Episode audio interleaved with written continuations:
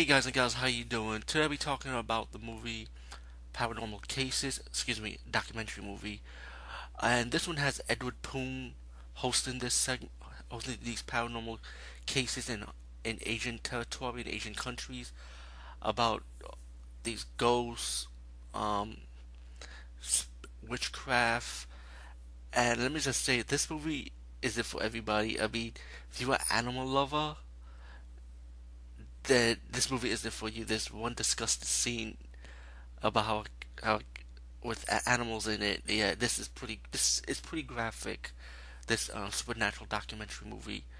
Um, you're gonna have nude nude scenes too in this movie in this documentary movie also. Let me mention that. So again, if you think this is like PG-13, it's not. It's pretty has disgusting scenes in it. Um, anyway, this guy will have a woman with him and a master or priest, we would say, over here in the U.S. We'll go to different territories, um, talking about these different cases and experiencing them themselves. You know, seeing like specialized witchcraft, how a guy can pull a soul in the body and curse someone's luck, or love spells, or um, controlling or put death of someone. Yeah, I kid you not.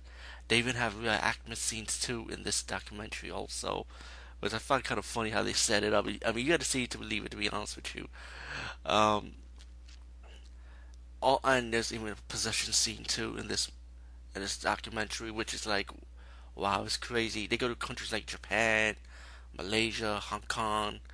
It's very very international Asian fair, you know.